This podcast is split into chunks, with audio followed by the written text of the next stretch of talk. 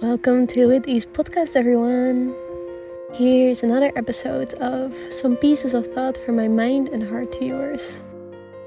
This episode, we talk about another perspective on challenging times. And I hope this episode will leave you feel more human and more okay with your humanness. So, whether we're feeling overwhelmed by life, something challenging came our way, or we're dealing with our own internal battles, I would love to offer you something and this is not to take away from acknowledging the difficulty, but to place it as it is in a new frame in a way. So something shifts for us when we tap into the feeling of curiosity.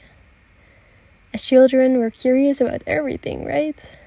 We're learning about the world, trying to create a structure in our mind which will allow us to define other future things that arrives in our lives.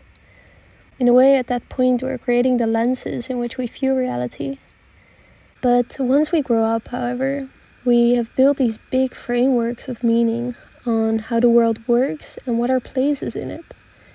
And although these frameworks bring comfort and a sense of understanding, it also brings rigidity and limitation.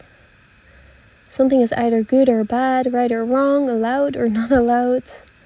And through these colored lenses, we judge whatever comes our way. But when we reconnect to that sense of curiosity, we open in a way our childlike nature, where life is happening in mysterious ways.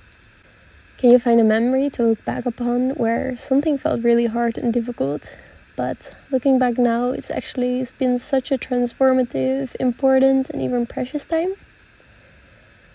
It changed something for the better, it changed you for the better, made you stronger, more resilient, more confident in who you are and what you need and want, and now you feel grateful for it. So when I think about this, and I think about this a lot, um, I think about this interesting fact that I once read somewhere about how lobsters grow. so as the lobster grows, the shell they live in becomes very confining. And this feels very uncomfortable. And as the pressure increases, eventually they cast the shell off. And at that time, they're very vulnerable, so they hide under a rock formation to seek protection. And after some time, they produce a brand new shell that fits the size of their body just right. So, in this example, the discomfort for the lobster is actually a very important part of the process. It's only due to the pressure that the shell breaks off eventually, and that they're able to continue life in a shell more suitable.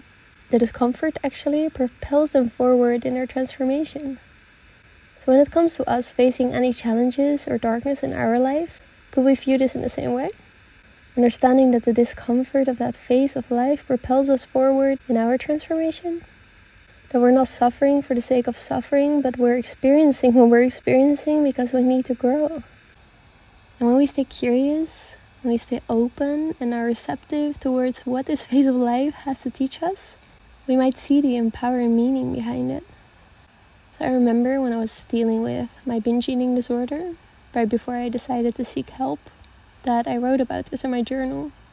And I wrote that I knew that I was moving through all of this because of my purpose. Because I'm here to support and hold space for others moving through their journeys, and to be able to do that in the most profound way, I needed to know exactly what they were going through. No one ever can know the reason why things happen the way that they do.